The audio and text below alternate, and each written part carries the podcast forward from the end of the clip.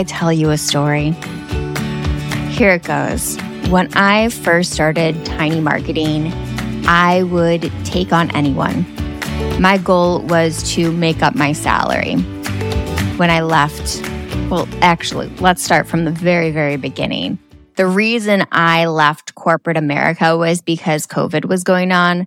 My kids were in virtual school at that point. My husband is a principal and he had to actually be in the school for some reason. And I had enough clients to make up my salary. So there I was, thrust into entrepreneurship where it was a side hustle before it had to become my primary. So I was really unprepared for how to do that. And I was unprepared for the type of people who would come to me. So at that time, I would, I would say yes to every referral and everybody who came through on my discovery calls. And it was great because I was making a lot of money. I was actually at triple what my salary was. But the problem was my offer wasn't perfect for everyone. And that made things a lot more difficult. So this is what you need to do instead of working with everybody because you can make more money. Find who needs your offer the most. Find that ideal customer who, when you tell them about your offer, they're like, yeah, I needed that yesterday. I'm so glad you told me about that. Those are your people. So in today's episode, we're going to be getting into your ideal customer avatar and why it's so important to find who that person is. I'm Sarah Noel Block, and this is Tiny Marketing. Okay, so first up, let's talk about what is an ideal customer avatar because there's a lot of different definitions. You might think of it as one of those fictitious customers that people create, like Bob the Builder. And they have this whole story about how Bob loves his dog and he's a big fan of the TV show Friends and all this sorts of stuff that doesn't freaking matter. That is not what we're doing here. An ideal customer avatar, when done right, is a demographic, it's psychographics, and it's everything you need to know to sell to this person and understand if your offer is right. So these are the basics that I include in an ideal customer avatar and I base, I generally work with B2B companies. So keep that in mind as you're listening to this. What is their job title?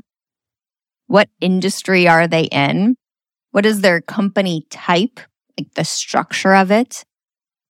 What problems are they going through right now? What triggered them to find a solution? What are their competitive alternatives? So as they're looking for solutions to this problem that they've identified, what are the things outside of your direct competitors that they're looking at? Would they use a spreadsheet? Would they use Canva? Would they do nothing and just deal with it? Those are things you need to understand. You also need to understand object objections. Like what is it that they're going to push back on when they're trying to make a decision on buying? And where do they hang out online? What's the easiest way to sell to them? What is their general decision making process when making a buying decision? So those are all things that you want to highlight in your ideal customer avatar. Next up is why create that ideal customer avatar? And the first reason is streamlined marketing. So how does a ICA create streamlined marketing? One, the first thing you want to identify is their customer journey. How do you do that? For my process is I interview several customers that my clients love working with and who fall within that box of their ideal customer avatar. And we identify together what their journey was in working with company X. So interviews are such an easy way to do that. And you could even do this in a group setting if you wanted to do it with a panel, or you could do a survey. I find those to be a little less effective. Interviews are the best way to do it. And if you want to do this in an ongoing way, here's an easy way to do that. Uh, document it as you're going through the process. So as you're having a sales call, make sure to ask, Hey, how did you find out who I am? What triggered this call? And there, that's step one. Like, how did you discover that I existed in the first place? And where did you convert? What was the thing that you downloaded or what triggered you to schedule a call with me or what, however it was that they, they converted? Find out those pieces and you can start documenting it. If you're using a CRM system, then make sure to put it in there so you have clear notes on how people are finding you. But none of my customers do that. none of my clients do it. So what I do is I interview their customers and we identify that customer journey on those calls. But when you do that, you can create a super streamlined marketing plan that just hits those places that your ideal customer hangs out online. It, let's say I'm just going to use an example of a client I recently did a strategic story for. We'll call them X. they are not X like Twitter, but anyway.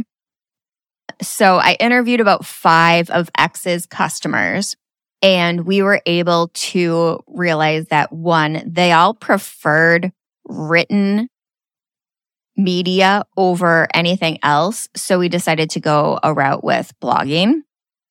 And they also all came through the funnel in a very similar way. So we are able to replicate that journey over and over again. The thing that I see a lot of small marketing departments and solo entrepreneurs and just small businesses in general, the mistake they make is they think that they need to be everywhere. I need to be on all of the social media platforms. I need to create blogs and repurpose them into videos and podcasts. And you don't need to do all of that. Find out what your ideal customer prefers and just do that. You don't need to do all the things. Reason number two that you need an ideal customer avatar is clear messaging. It is so much easier to write copy for your website, your sales pages, and your sales email sequences when you have clear and a clear idea of who your ideal customer is. So this is the process I go through. Feel free to copy it or feel free to work with me to do it yourself. But I do the strategic story first with all of my clients. Actually, boop, we're going to back up a second. I start with the strategic spark where I am uh, having a stakeholder call and we create a strategic spark report with a marketing opportunities roadmap. So we start with that every single time. Next up is the strategic story. And in the strategic story, we create the ideal customer avatar first. So that is why I'm always interviewing my clients' customers because we need to create that. Next up is clear messaging. and this is always the order that I think it needs to go in. So next up is clear messaging. And with that, we're able to create copy that directly addresses those objections that customer might have, the transformations that they want, and the triggers that cause them to look for a solution in the first place. Without understanding your ideal customer, your copy is going to be really weak. You need to do this first before you write any copy for your website or any sort of sales sequence on your email. Reason number three easier to sell. Once you understand your ideal customer, you'll know what watering holes to hang out in. What groups are they part of? What Slack or circle groups are they part of? What social media platforms do they hang out on online? And you're also speaking directly to them, understanding their challenges, the solutions that they seek out, what alternative competitors that they are looking at when they are trying to find the solution. You understand all of that and you're speaking to a specific person. So it's so much easier to sell. the thing that you want to do is pretend like your ideal customer avatar is a specific person. Pick out one of your favorite customers and act like everything that you write or create is for that person. And I guarantee you, you will clone your customer.